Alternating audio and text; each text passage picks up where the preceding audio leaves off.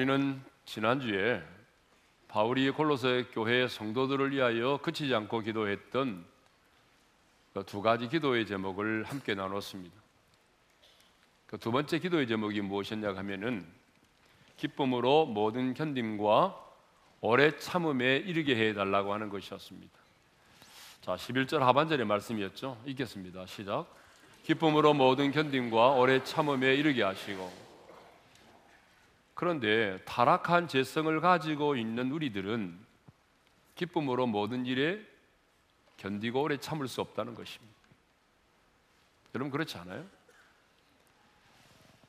어쩌다가 내가 체념하고 내 인간의 모든 의지를 동원해서 한두 번 정도는 참을 수 있을지 모르지만 기쁨으로 모든 일에 견디고 오래 참을 수는 없습니다. 그런데 왜 바울은 지금 기쁨으로 모든 일에 견디고 오래 참음에 이르게 해달라고 기도하고 있을까요? 그 이유는 내 인간의 의지와 내 힘과 능력으로는 불가능하지만 하나님의 능력이 우리 가운데 임하면 성령의 권능이 우리 가운데 임하기 시작하면 모든 일에 기쁨으로 견디고 오래 참을 수 있다는 거죠. 그래서 11절 상반절의 말씀이 있습니다. 읽겠습니다. 시작. 그의 영광의 힘을 따라 모든 능력으로 능하게 하시니 그 영광의 힘은 하나님의 힘을 말하죠. 그 하나님의 힘, 영광의 힘이 우리 안에 능력으로 역사하기 시작하게 되면 디나미스 하나님의 능력이 우리 가운데 임하기 시작하면 내 힘이 아닌 성령의 권능, 하나님의 능력으로 어떤 상황, 어떤 아픔, 어떤 관계 속에 있을지라도 기쁨으로 견디고 오래 참을 수 있다는 것입니다. 자, 세 번째 기도가 무엇이었습니까? 성도의 기업을 얻게 하신 아버지께 감사하라는 것입니다. 성도의 기업이 무엇입니까? 성도의 기업은 우리가 받은 구원, 곧 천국을 말하죠. 성도의 기업을 얻게 하신 아버지께 감사하라 이 말은 우리에게 구원을 허락해 주신 하나님 아버지께 감사하라는 얘기입니다. 자, 그런데 오늘 우리가 읽은 본문은요. 우리가 빛 가운데서 얻은 성도의 기업을 성도의 기업, 그 구원에 대해서 말씀하고 있습니다. 구원이 무엇이냐? 오늘 본문은 구원에 대해서 이렇게 말씀하고 있습니다. 구원은 흑암의 권세에서 건짐을 받는 것이다. 구원이 뭐라고요? 흑암의 권세에서 건짐을 받는 것. 자, 13절의 말씀을 읽겠습니다. 다 같이요. 그가 우리를 흑암의 권세에서 건져내사 그의 사랑의 아들의 나라로 옮기셨으니 따라서 하겠습니다. 흑암의 권세에서 건져내사 구원이 뭐냐 그러면 흑암의 권세에서 건짐을 받는 것이에요.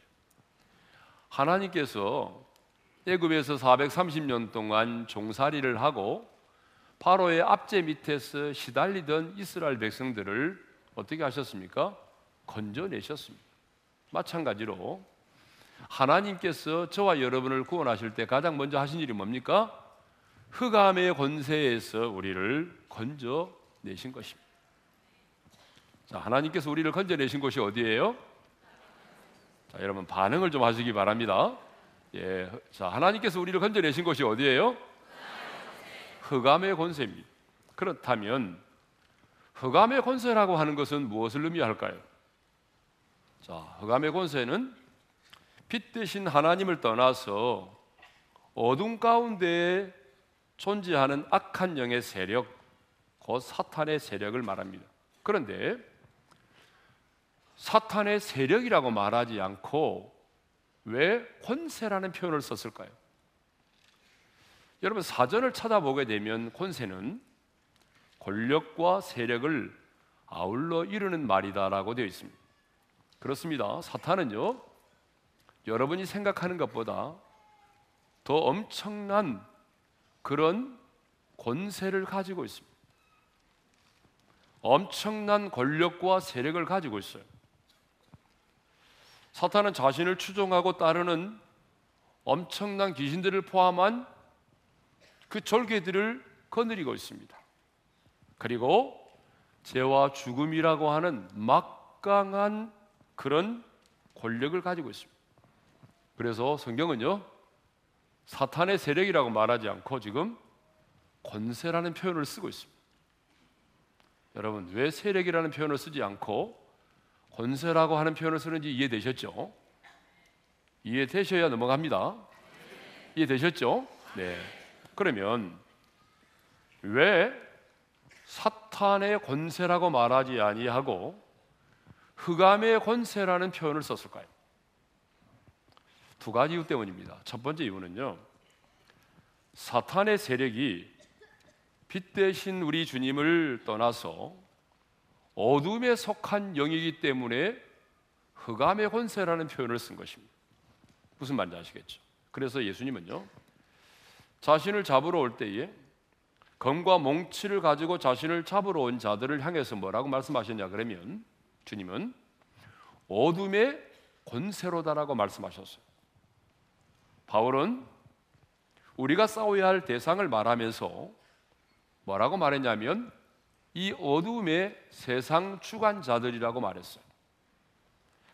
그러니까 사탄의 권세라고 말하지 않고 흑암의 권세라고 말하는 것은 그들이 빛 대신 주님을 떠나서 어둠에 속한 영이기 때문에 흑암의 권세라는 표현을 쓴 것입니다. 두 번째 이유는 사탄이 빛이신 우리 주님과는 아주 대조적인 악한 속성과 성품을 가지고 있기 때문에 그렇습니다. 그러니까 빛이신 우리 주님이 가지고 있는 성품과 너무나 대조적인 성품을 가지고 있어. 그러면 사탄이 가지고 있는 악한 속성과 성품이 뭘까요? 가장 먼저 생각나는 게 이거죠. 도둑질하고 죽이고 멸망시키는 것입니다. 그래서 우리 예수님은요. 요한복음 10장 10절에서 이렇게 말씀하셨습니다. 읽겠습니다. 시작. 도둑이 오는 것은 도둑질하고 죽이고 멸망시키려는 것이요. 자, 예수님이 오신 것은 생명을 주기 위해서 오셨지만 여러분 마귀가 하는 짓은 뭐라 그러는 거예요? 도둑질하고 죽이고 멸망시키는 것입니다. 그러니까 제가 목회하면서 봐도요. 악한 영이 역사하는 곳에는 반드시 이 세 가지 일이 일어나게 되어 있습니다. 사탄은 도둑질합니다. 건강도 빼앗고 여러분 영적인 권위도 빼앗고 거룩도 빼앗고 물질도 빼앗고 그렇습니다. 도둑질하고 죽이고 멸망시키는 일을 하는 거죠. 네. 뿐만 아니라 고린도후서 4장 4절에 보게 되면 우리 먼저 한번 읽어볼까요? 다 같이 시작. 그 중에 이 세상의 신이 믿지 아니하는 자들의 마음을 혼미하게 하여 그리스도의 영광의 복음의 광채가 비치지 못하게 함이니 그랬습니다. 이 사탄이 이 세상의 신이 돼서 믿지 아니하는 자들의 마음을 혼미케 하고 복음의 광채가 비치지 못하게 한다는 것입니다. 왜? 복음의 광채가 비치지 못하게 하는 거예요. 왜? 어둠의 영이니까. 요한일서 2장 11절에 보게 되면 이런 말씀이 있습니다. 읽겠습니다. 시작. 그의 형제를 미워하는 자는 어둠에 있고 어둠에 행하며 갈 곳을 알지 못하나니 이는 그 어둠이 그의 눈을 멀게 하였습니다. 이게 바로 사탄이 가지고 있는 속성이죠. 사람들로 하여 미워하게 하고 어둠 가운데 행하게 하고 눈을 멀게 해서 갈 곳을 알지 못하게 만든다는 거죠. 그래서 에베소 2장 2절을 보게 되면 사탄은 지금 공중곳에 잡은 자로서 이 세상의 풍조를 따르게 하고 수많은 사람들을 결박하고 불순종의 아들들 가운데 역사하고 있습니다. 그러므로 흑암의 권세가 지배하고 있는 것에는요 언제나 어떤 일이 있느냐 그러면 도둑질하고 죽이고 멸망시키는 일들이 끊임없이 일어나고 있습니다.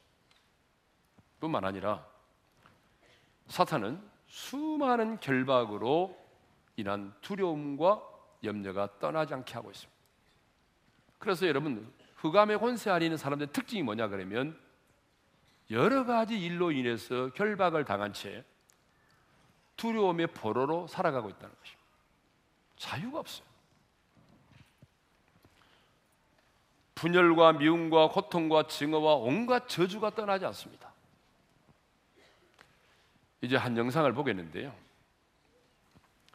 우리가 보게 될 이 영상은 무속인으로서 26년 동안 흑암의 권세가 지배하는 곳에서 생활하다가 빛 대신 주님을 만나서 새로운 인생을 살게 된 무속인 심선미 씨에 대한 짧은 동영상입니다.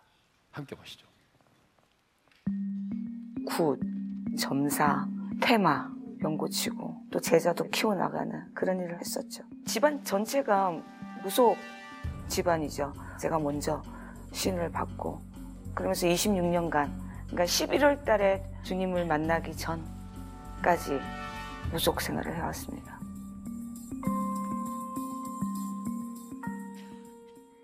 끔찍했죠. 힘들었죠. 도망도 다녀보기도 하고 이 무속 하기 싫어서 신의 세계 그럴 때마다 이 어김없이 저한테 이제 신벌이라고 하죠. 그걸 몸을 치기도 하고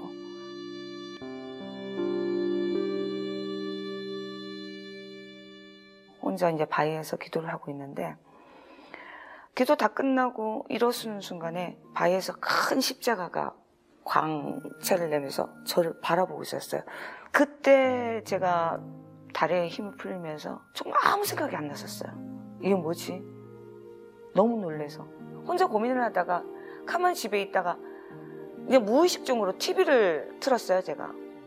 TV를 트는데 이제 계속 아무 생각 없이 그냥 채널만 돌리고 있는데 CTS 콜링갓 그거 하는 프로가 나왔었어요. 그래서 전화를 누르기 시작했어요.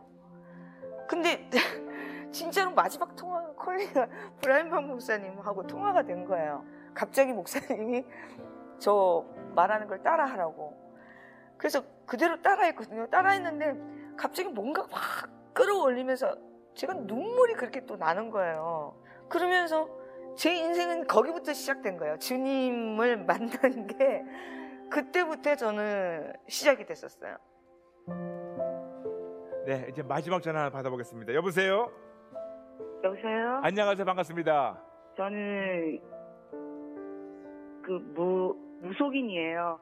기도하면서 뭐 십자가가 보이고 음, 하나님 계시다는 게 느껴져요. 할렐루야, 할렐루야. 저희 죄를 용서해 주시고 하나님의 자녀로 받아주세요. 하나님의 자녀로 받아주세요. 이 순간부터 영원토록 이 순간부터 영원토록 오직 예수님만을 오직 예수님만을 저희 주님과 주시니까 구세주를 올려드립니다. 구세주로 올려드립니다.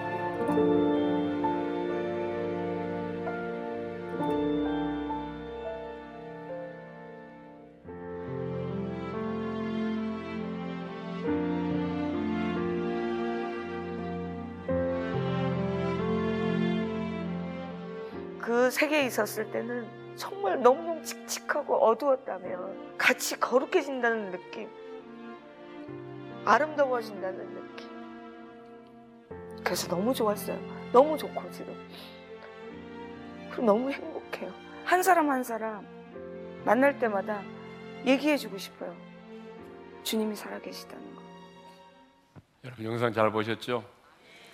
자, 빛으로 찾아와 주신 그 주님께 우리 감사의 박수 한번 드릴까요? 네. 아, 브라이언 박- 박사님은요 이번에 14일 날 강사로 오십니다. 예, 단열기도회 강사로 오십니다. 자, 26년 동안 흑암의 권세 아래 있었을 때의 삶의 모습이 너무 칙칙하고 어둡고 두려웠다는 거죠. 그 영상에는 짧은 영상이가 나오지 않지만 이번 간증을 들어보게 되면 세 번이나 자살을 시도했다는 거죠. 그런데 빛 대신 주님을 만남으로 말미암아 이제는 복음 안에서 하나님의 나라를 누리면서 빛 가운데 사는 하나님의 자녀가 됐습니다. 그런데 제가 여러분들에게 말씀드리고자 하는 것은 이런 무속인들만 흑암의 권세 아래 있었던 게 아니라는 거죠. 성경은요. 무속인만이 아니라 예수 믿기 이전에 예수님을 영접하기 이전에 우리 모두는 한결같이 한 사람도 예외 없이 다 흑암의 권세 아래 있었습니다. 그래서 바울은 예수 믿기 전에 우리가 공중권세 잡은 자의 지배를 받으며 이 세상의 풍조를 따르며 불순종의 삶을 살았다고 말하고 있어요. 읽겠습니다. 다 같이요. 그때 너희는 그 가운데서 행하여 이 세상의 풍조를 따르고 공중의 권세 잡은 자를 따랐으니 곧 지금 불순종의 아들들 가운데서 역사하는 영이라. 여러분 우리도 예수 믿기 전에는 이 공중 권세 잡은 자, 사탄의 세력이죠. 이 권세 잡은 자를 따르면서 이 세상의 풍조를 따르고 그리고 불순종의 삶을 살아왔던 사람들입니다. 과거에 우리는 흑암의 권세가 지배하고 있는 어둠의 나라에 있었어요. 그런데 그가 우리를 흑암의 권세에서 건져내서 어떻게 했다고 말합니까? 사랑의 아들의 나라로 옮기셨다고 말하죠. 누가 흑암의 권세에서 건져내요? 건져내었다고 말하죠? 13절의 말씀을 다시 한번 읽겠습니다. 시작. 그가 우리를 흑암의 권세에서 건져내사 그의 사랑의 아들의 나라로 옮기셨으니 여기서 그는 누굴까요? 하나님의 아들 예수 그리스도를 말합니다. 그러면 왜 하나님의 아들 예수 그리스도가 우리를 흑암의 권세에서 건져내셨을까요? 그 이유를 아세요? 그것은 우리 힘으로는 흑암의 권세가 지배하고 있는 어둠의 나라에서 스스로 빠져나올 수 없기 때문에 그렇습니다. 죄와 사망의 법에 매여 있는 우리들은 죄와 사망의 법이 지배하고 있는 그 흑암의 권세가 지배하고 있는 온갖 미움과 증오가 있는 그, 그 나라에서 스스로 벗어날 수가 없습니다. 그 나라의 경계선을 스스로 벗어날 수가 없습니다. 그래서 하나님의 아들 예수 그리스도가 인간의 몸을 입고 이 땅에 찾아오셔서 우리를 흑암의 권세에서 건져내신 것입니다. 아멘입니까? 이게 바로 복음이에요, 복음. 네. 그런데 예수님은 우리를 흑암의 권세에서 건져내시는 것으로 끝나지 않으셨어요. 그 다음에 어떻게 하셨습니까? 그의 사랑의 아들의 나라로 옮기셨습니다. 13절을 다시 읽겠습니다. 시작. 그가 우리를 흑암의 권세에서 건져내사 그의 사랑의 아들의 나라로 옮기셨으니 여러분 13절에 보게 되면 중요한 단어가 나옵니다. 건져내셨다, 건져내사, 옮기셨으니 이 두 단어입니다. 여러분 건져냈다, 옮기셨다 이 말은요. 이 단어는 단순 과거, 단순 과거 완료 시제예요.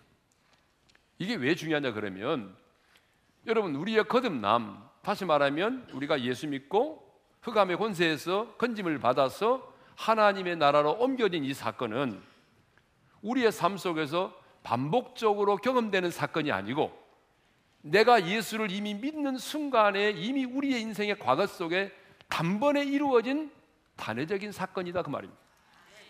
그래서 예수님께서도 요한복음 5장 24절에서 이렇게 말씀하셨습니다. 읽겠습니다. 내 말을 듣고 또 나보내신 이를 믿는 자는 영생을 얻었고 심판에 이르지 아니하나니 사망에서 생명으로 옮겨느니라. 영생을 얻을 것이다가 아니라 얻었다고 말하고 사망에서 생명으로 옮겨질 것이다가 아니라 이미 사망에서 생명으로 옮겨졌다라고 말씀하십니다. 그렇습니다, 여러분. 우리의 거듭남, 우리의 중생의 우리의 중생은요. 내가 이 세상을 살아가면서 반복적으로 경험되는 사건이 아닙니다. 물론 성화의 구원, 주님을 닮아가는 사건은 우리의 삶에서 계속해서 이루어지는 사건이지만 거듭남 이 중생의 중생은 우리의 인생의 과거 속에 한 번으로 끝나는 거예요. 과거에 거듭나고 또 오늘 거듭나고 내일 거듭나고 그러는 게 아니라는 거죠.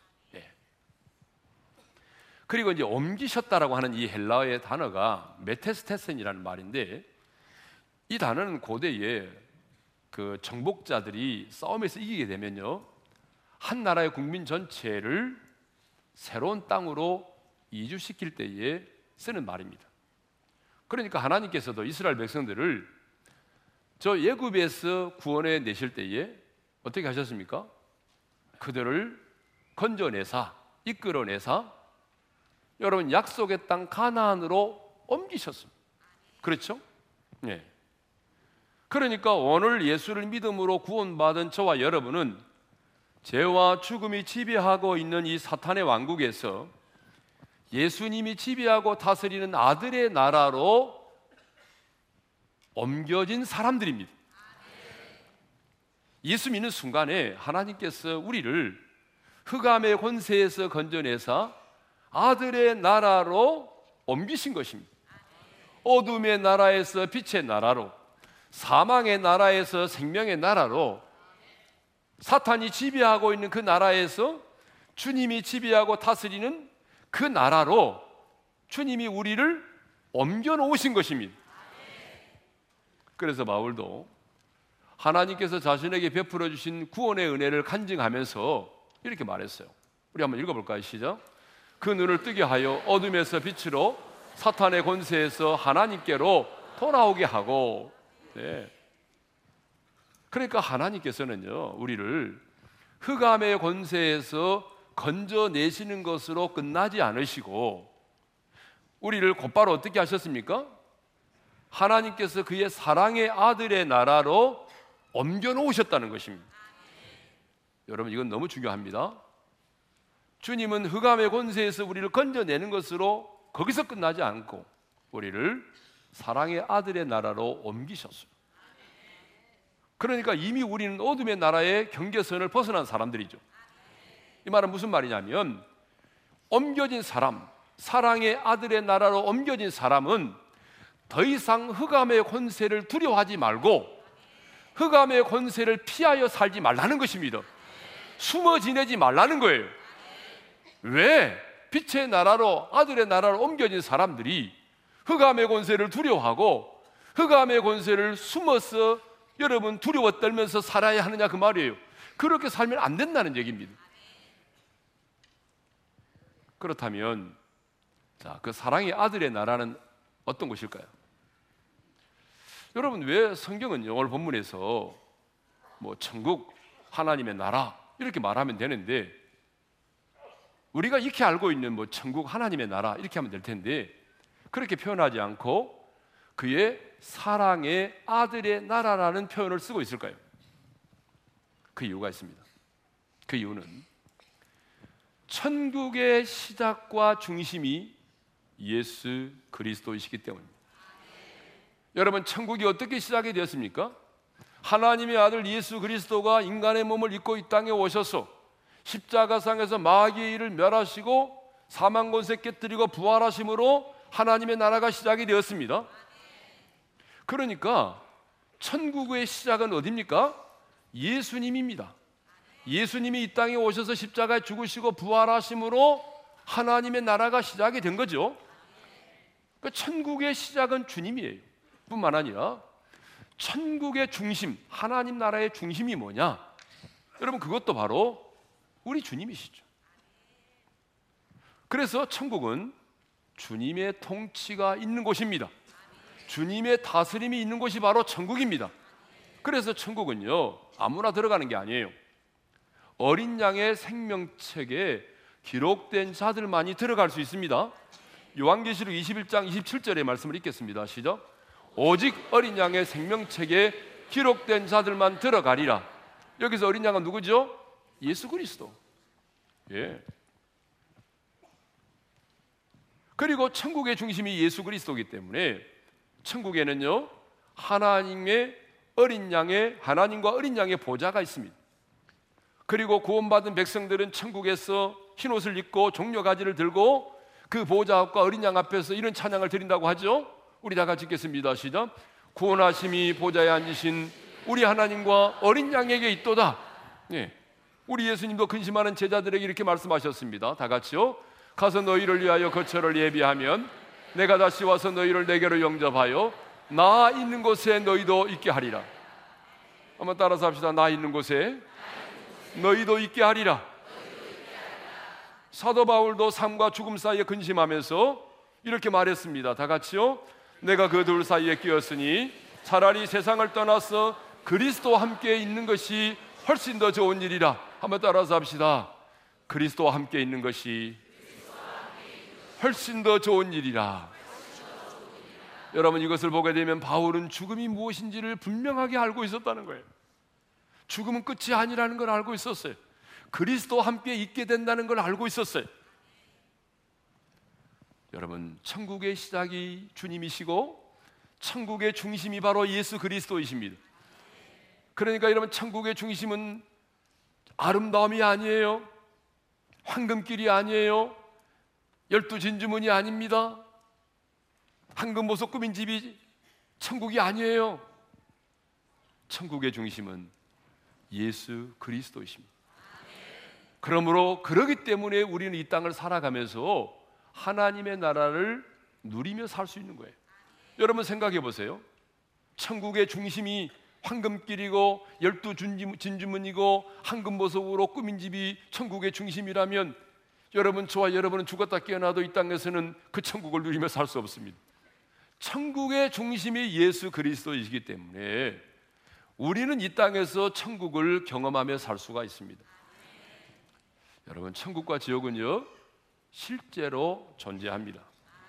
아무리 과학 문명이 발달하고 그리고 뭐 세계적인 석학들이 뭐 과학자들이 자기의 지성을 동원해서 내세를 부정한다고 할지라도 여러분 천국과 지옥은 실제로 존재합니다. 우리가 그것을 확신하는 것은 누가 천국을 경험하고 돌아와서 말했기 때문이 아니라 절대 진리인 성경이 하나님의 말씀이 우리에게 천국을 말하고 있기 때문입니다. 제가 이번 설교를 준비하면서요 인터넷을 참 많이 뒤졌습니다. 그래서 많은 강의를 들었어요. 인터넷에서 아주 유명한 한 스님의 강의도 들었습니다. 제가 누구라고 말하지 않겠지만 뭐 너무 너무 대중적인 그런 스님이죠. 자 그분이 강의를 하는 걸 제가 들었는데요. 그분이 다 강의를 하는데 한 분이 질문을 했어요. 그분이 질문했는데 그 스님에게 무슨 질문을 했냐 그러면 이렇게 질문했어요.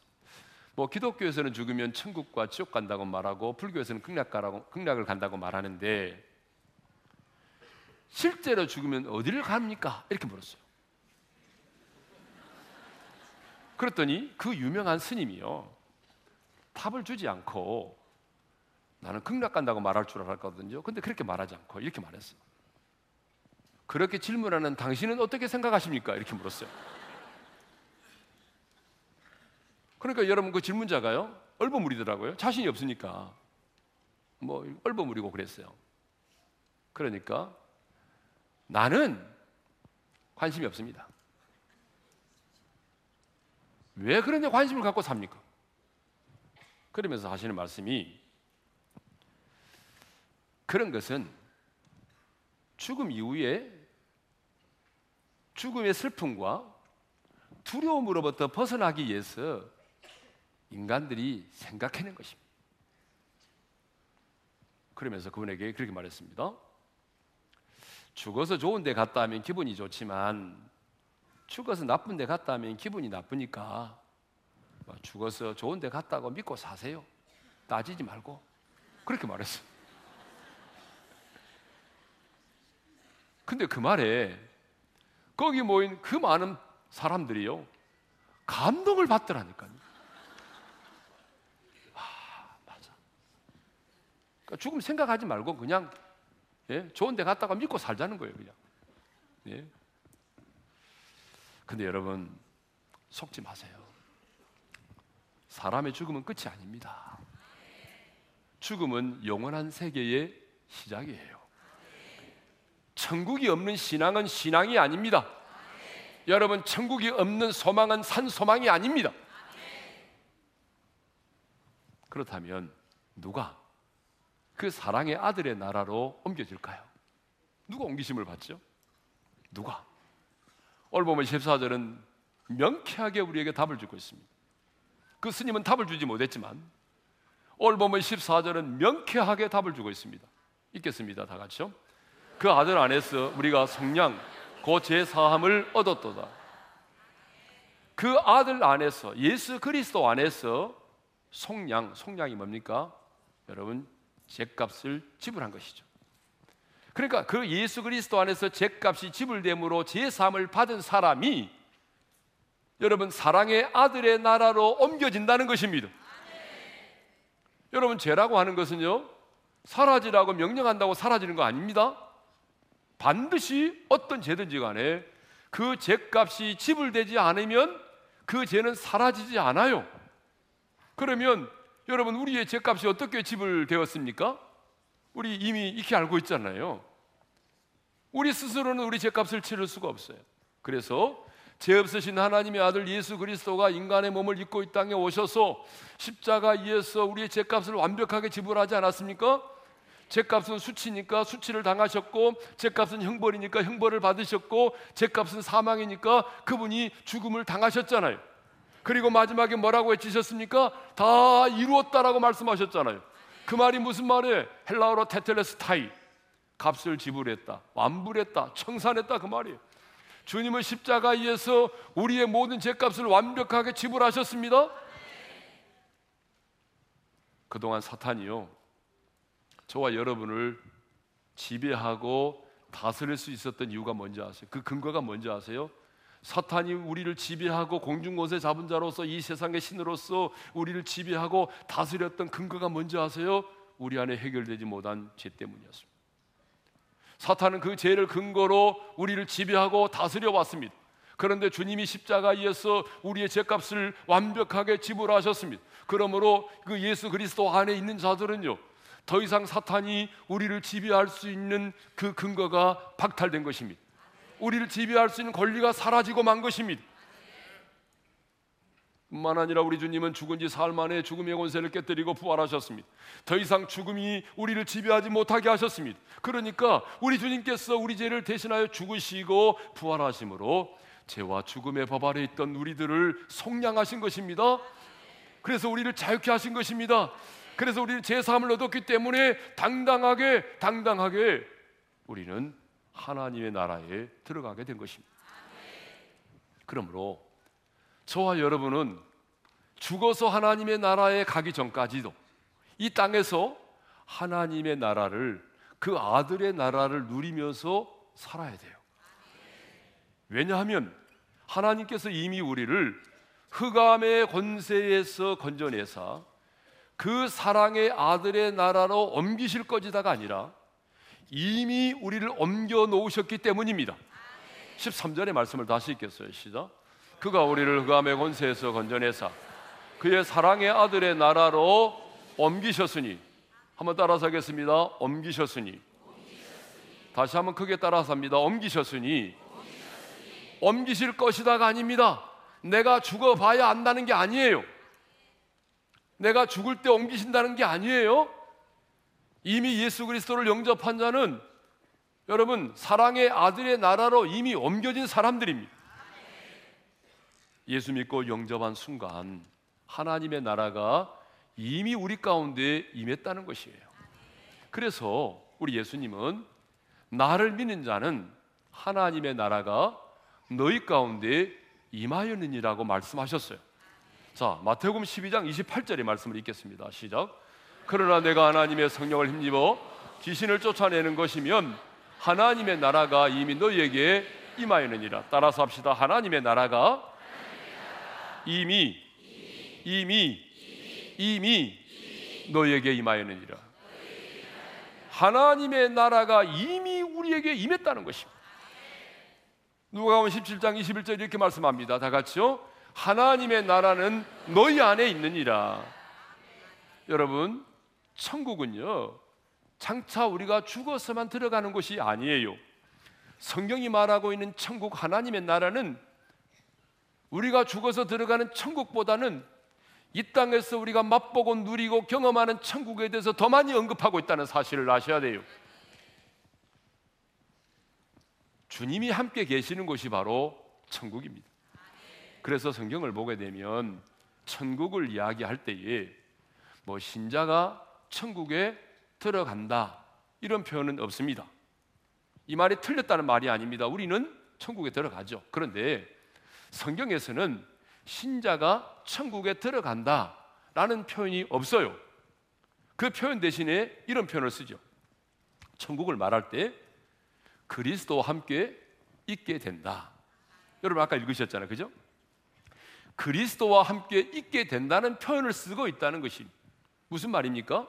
천국은 주님을 내가 모시고 그분의 임재 속에 살면 그곳이 바로 천국이다 그 말이에요.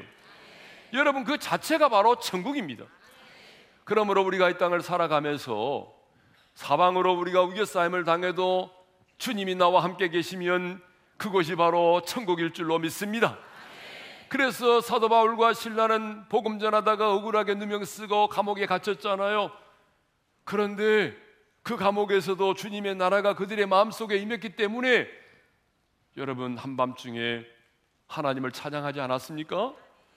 그러므로 우리는 하나님의 임재 속에 살아야 됩니다. 그렇습니다, 여러분. 주님이 함께 하시는 그곳, 주님의 통치와 다스림이 있는 곳, 그곳이 바로 하나님의 나라인 것입니다. 주님이 여러분의 마음을 다스립니까? 여러분의 감정과 옛사람의 욕망에 다스리지 않고 주님께서 말씀으로 여러분을 여러분의 마음을 다스리면 여러분의 마음 속에 심령의 천국이 이루어진 거예요. 주님께서 여러분의 가정을 통치하고 다스리십니까? 여러분의 가정의 천국이 이루어진 것입니다. 그러므로 여러분 하나님의 나라가 임하면 하나님의 나라가 임하면 주님께서 임재하시니까 어떤 일이 벌어질까요? 어둠이 떠나가죠. 왜요? 그분은 빛이기 때문에. 빛 대신 주님께서 임하시면 어둠이 떠나가는 거예요. 여러분 십자가에서 마귀를 멸하시고 승리하신 분이 오시면 귀신들이 떠나가는 거죠. 병든 자들이 고침을 받는 거죠. 사랑의 주님이 그곳에 임재하시면 하나님의 사랑이 파도처럼 밀려오기 때문에 사람들의 마음속에 미움과 증오가 사라지는 것입니다. 하나님의 나라가 임하면 기쁨과 평강이 임하는 거예요. 그래서 바울은 로마서 14장 17절에서 이렇게 말하고 있습니다. 읽겠습니다. 하나님의 나라는 먹는 것과 마시는 것이 아니요 오직 성령 안에 있는 의와 평강과 희락이라. 아멘. 여러분, 누가 행복한 사람일까요? 돈만 많으면 행복할까요? 인생에 문제가 없으면 행복해요? 아니에요. 그 아들의 나라를 풍성하게 누리며 사는 사람이 행복한 거예요. 120평의 아파트에 살아도 여러분 하나님의 나라가 그 아들의 나라가 임하지 않으면 불행한 거예요. 옥탑방에 살아도요. 하나님의 나라가 그 심령 속에 가정 속에 임하면 그게 바로 행복인 것입니다. 문제가 없어서가 아니에요. 문제가 있지만 하나님의 나라가 임하면 주님의 통치 가운데 들어가면 주님의 임재 속에 들어가면 그게 바로 뭐예요? 하나님의 나라입니다. 그 아들의 나라를 누리며 사세요. 여러분 예수 믿고 이 땅에 사는 동안 하나님의 나라를 누리지 못하며 산다면 얼마나 불행합니까? 사실 그런 게 쪽팔린 거예요. 예? 다른 게 쪽팔린 게 아니에요. 예수 믿고 하나님의 자녀가 됐는데 이 땅에서 하나님의 나라를 누리지 못하고 살아요. 지금 우리 다니엘 기도의 기간에 있습니다. 이 다니엘 기도의 기간에 하나님의 은혜의 보좌 앞에서 주님을 찬양하고 찬송 중에 임하시는 그 하나님 그 강력한 하나님의 임재를 경험하면서 21일 동안 그 사랑의 아들의 나라를 우리 모두가 풍성하게 누리기를 소망합니다. 하나님의 나라의 현존을 경험하며 살기를 원합니다. 저는 우리 어린의 성도들이 뭐 부자가 되고 그런 것보다는요. 이 세상을 사는 동안에 몇 년을 살지는 모르잖아요. 여러분 우리에게 주어진 인생의 시간이 얼마인지는 모르지만 이 땅에서 아들의 나라를 좀 풍성하게 누리며 살다가 주님이 오라가시는 그날에 여러분 세상에 미련을 두지 않고 가장 평화롭고 가장 맑고 가장 주님이 주시는 그 해맑은 미소를 띄우면서 주님의 나라에 입성하기를 원합니다. 우리의 주어진 인생의 시간이 그렇게 많지 않아요. 몇 년을 사느냐가 중요한 게 아니에요. 여러분 어젯밤에 어, 우리 홍성원 목사님이 간증을 했잖아요. 그 아들이 홍원기인데 그 원기는요 우리나라에 딱 한 명밖에 없는 소아 졸업증이에요. 그러니까 평소의 사람들보다도 일곱 배나 빨리 늙어가는 거예요. 그러니까 지금 그 아들이 중학교 2학년인데 온기가 실제로 이 신체의 나이는 65세입니다. 그러니까 여러분 어떻게 생각해 보게 되면 아버지보다 훨씬 더 지금 늙어 있는 거죠. 그래서 많은 사람들이 어제 온기도 우리가 오고 선물도 주고 기도했는데 온기가 얼마나 우울하고 칙칙하고 두려워 떨면서 살까 생각했죠. 근데 여러분 어제 우리가 본 온기의 모습은 그 모습이 아니었잖아요. 너무나 밝고 너무나 기쁘고 너무나 행복하게 살잖아요. 여러분, 어쩌면 옹기는 아버지보다도 더 빨리 세상을 떠날 수 있습니다. 그렇지만 중요한 것이 뭐냐 그러면 인생을 살아가는 동안에 하나님의 나라를 누리며 사는 것입니다. 그 아들의 나라를 누리며 살다가 주님이 내 영혼 오라 하시는 그날에 가장 해맑은 미소를 띄우면서 가장 평안한 모습으로 영광스러운 하나님의 나라 에 입성하는 우리 오륜의 모든 지체들이 되시기를 주님의 이름으로 축원합니다. 자, 우리 찬송하겠습니다. 찬송은 내 영혼 연총 입어 1절과 3절을 찬양하겠습니다. 내 영혼이 은총 입어 중한 죄짐 벗고 보니 슬픔 많은 이 세상도 천국으로 가도다. 할렐루야. 찬양하세. 내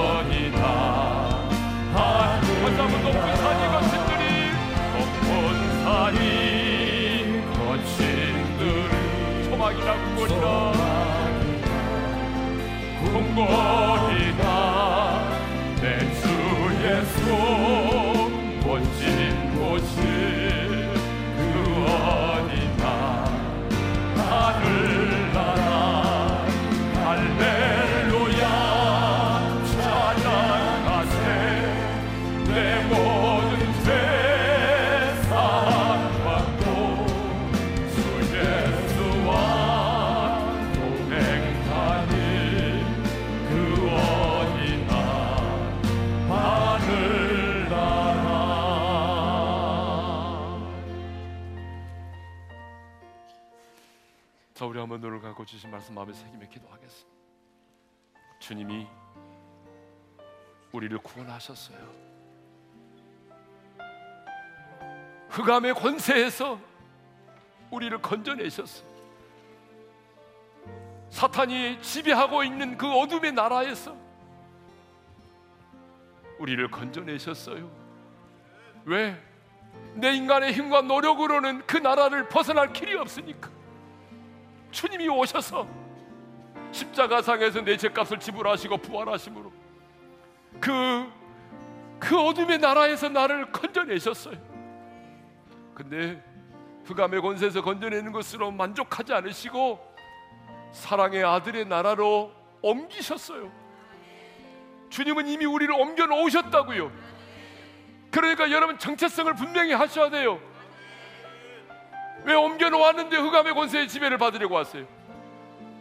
왜 옮겨 놓았는데 흑암의 권세를 두려워하고 숨어 지내세요? 주님이 우리를 그렇게 하셨단 말이에요. 그러니까 우리는 이제 이 땅에서 그 하나님의 나라를 누리며 살아야 돼요. 그 아들의 나라를 좀 풍성하게 누리면서 살아야 돼요. 뭐 그렇게 살다가 주님 오라 하면 그때 들어가면 되잖아요. 하나님, 흑암의 권세에서 나를 건져 주시니 너무나 감사합니다.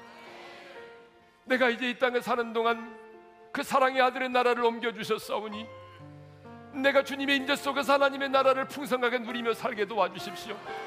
이번 단열 기도의 기간에 내가 하나님의 나라를 더 풍성하게 누리게 해 주십시오. 얼마의 인생을 살지는 모르지만 주님이 내 영혼 오라 하는 그날의 죽음 앞에 두려워하지 않고 하시고 내가 가장 해맑은 미소를 띄우면서 가장 평안한 모습으로 그 나라에 입성할 수 있게 도와주십시오. 주신 말씀 붙들고 우리 주여 한번 외치고 간절히 부르짖어 기도하며 나가겠습니다.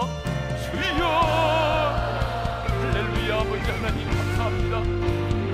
우리를 흑암의 권세에서 건져내 주시니 감사합니다. 저 사탄이 지배하고 있는 공중권세 잡은 자가 지배하고 있는 어둠의 나라에서 주여 나를 옮겨주시니 감사합니다. 하나님 주님이 하셨습니다. 내 힘으로는 그 나라를 벗어날 수 없기에 주님이 하셨습니다. 주님이 내 모든 죄를 감당하시고 십자가 상에서 빌려 죽으시고 부활하심으로 말미암아 흑암의 권세에서 나를 건져내셨사오니 그 사랑의 아들의 나라를 옮겨주셨사오니 우리의 정체성을 분명히 할 수 있기를 원하고 아버지 하나님이 이제 우리가 아들의 나라로 옮겨졌사오니 더 이상 흑암의 권세의 지배를 받지 않게 도와주시고 이번 단절 기도의 기간에 하나님의 나라의 아들의 나라를 풍성하게 누리게 하여 주옵시고 하나님이 우리가 이 땅에 사는 동안에 문제가 없어서가 아니라 사망 오르게 삶을 당할지라도 하나님의 나라를 풍성하게 누리며 살다가 주님이 내 영혼 부르시는 그날은 가정의 맑은 미소를 띄우며 편안한 모습으로 당당히 하나님의 나라에 입성할 수 있도록 하나님 우리에게 은혜의 은혜를 베풀어 주시옵소서 하나님 아버지 흑암의 권세에서 나를 건져 주셨사오니 너무나 감사합니다. 내 힘으로는 죄와 죽음의 법이 지배하고 있고 온갖 증오와 미움과 고통이 떠나지 않는 그 흑암의 권세 아래서 스스로 벗어날 수 없기에 주님 친히 인간의 몸을 입고 이 땅에 오셔서 십자가상에서 내 죄값을 지불하시고 죽으시고 부활하심으로 나를 흑암의 권세에서 건져내 주시니 너무나도 감사합니다. 이제 그 사랑의 나라로 나를 옮겨 주셨사오니 내, 정, 나 자신의 정체성을 분명히 하게 도와주시고 더 이상 흑암의 권세를 두려워하지 말게 도와주시옵고 이 땅에 사는 날 동안 그 사랑의 아들의 나라를 풍성하게 누리며 살게 하여 주옵소서. 특별히 단일 기도의 기간 하나님의 나라를 풍성하게 누리게 하여 주옵소서. 주님께서 통치하시고 임하심으로 병든 자 고침받게 하여 주시고 어둠의 영은 떠나가게 도와주시고 눌린 자 자유함을 얻게 도와주시고 우리 안에 미움이 떠나가게 하시고 사랑과 평안과 기쁨으로 충만하게 하여 주옵소서. 이 땅에서 그 아들의 나라를 풍성하게 누리며 살다가 주님 오라 하시는 그날 내 인생의 마지막 그날 죽음 앞에 겁을 내지 말게 해주시고 가장 해맑은 미소를 띄우면서 가장 평안한 모습으로 담대히 하나님의 나라에 아들의 나라에 입성할 수 있게 도와 주시옵소서. 이제는 우리 주 예수 그리스도의 은혜와 하나님 아버지의 영원한 그 사랑하심과 성령님의 감동, 감화, 교통하심 흑암의 권세에서 건져주신 주님의 은혜에 감사하면서